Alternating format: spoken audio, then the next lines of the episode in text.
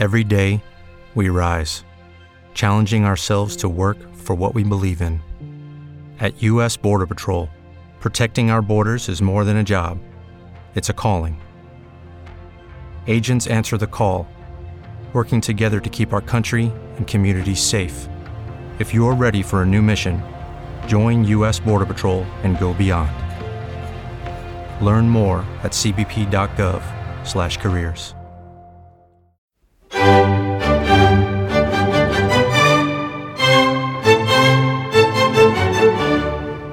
Ciao a tutti, ben arrivati a questo episodio zero del podcast della Lira d'Orfeo, il podcast dedicato alla scoperta e alla riscoperta della musica antica. Questo episodio zero ne approfitterò per presentare me e quello di cui parleremo. Cominciando da me, io mi chiamo Alvisa, ho 22 anni e vengo da Venezia. Sono uno studente di conservatorio e come tutti gli studenti di conservatorio lo frequento di, da decine e decine d'anni. Il lato positivo è che qui ho avuto la fortuna di scoprire la musica antica. Io prima, come tanti altri musicisti antichi, avevo una formazione classica, infatti ero un chitarrista. In questo podcast vorrei spendere qualche minuto del vostro tempo, magari una o due volte alla settimana, per parlarne. Purtroppo finora devo anticiparvi che possiamo solamente parlarne, infatti a causa delle normative italiane sui diritti d'autore io non sono autorizzato a trasmettere musica nei podcast.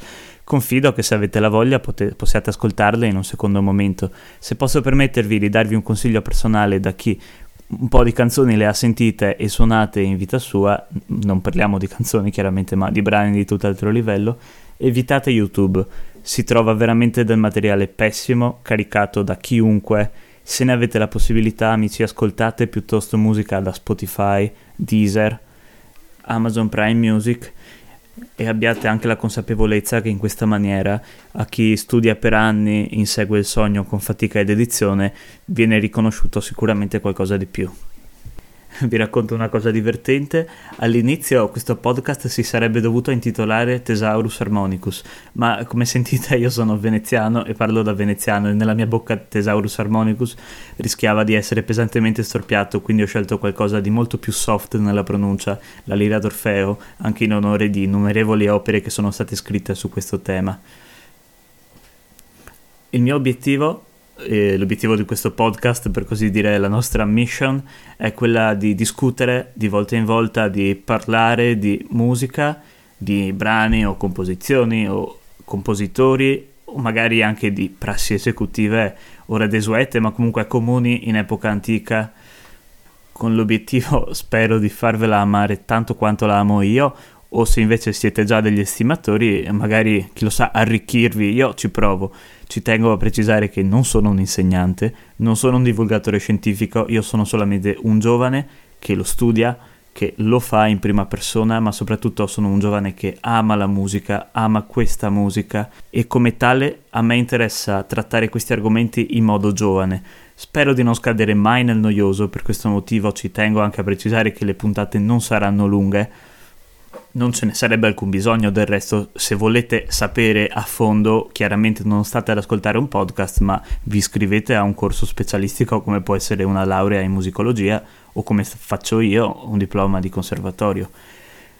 Se qualcuno di voi se lo stesse domandando, ma probabilmente questo è già sotto gli occhi di tutti, la musica barocca, la musica antica in generale, non è più negli ultimi 50-60 anni un tema di nicchia che interessa solamente pochissimi appassionati e altrettanto pochi esecutori.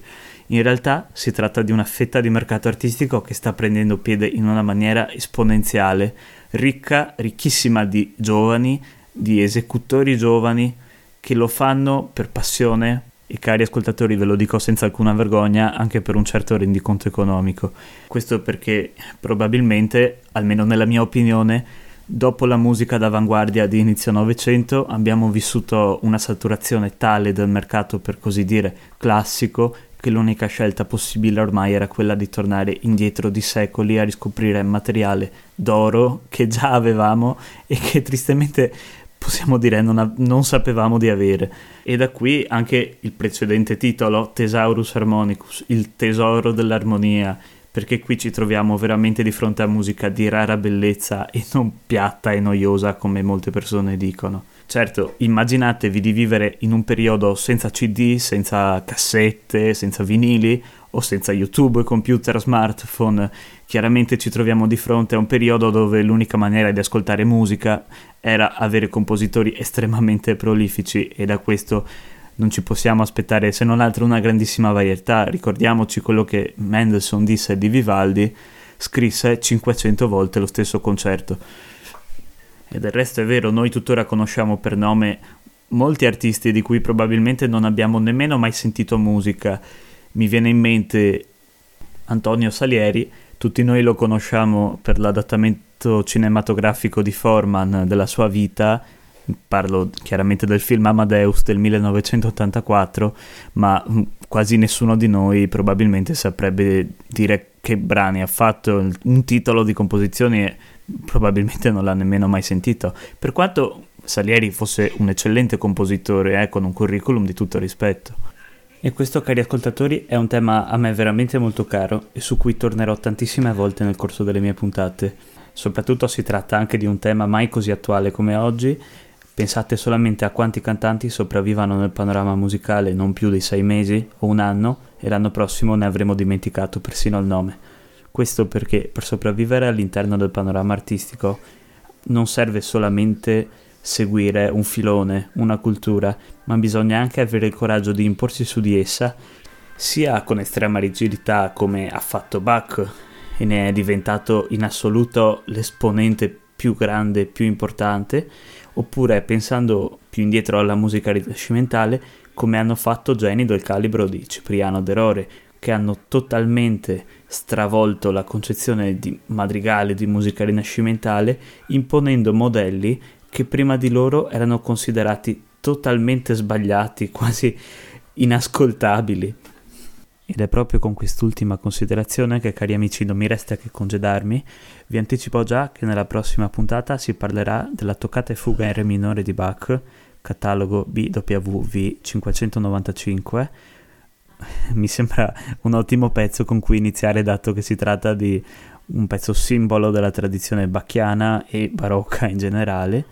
E quindi, nella più sincera speranza che le mie parole e la mia passione per l'argomento vi abbiano raggiunto, non mi resta che augurarvi un buon proseguimento e spero di ritrovarvi numerosi alla prossima e prima puntata di La Lira d'Orfeo.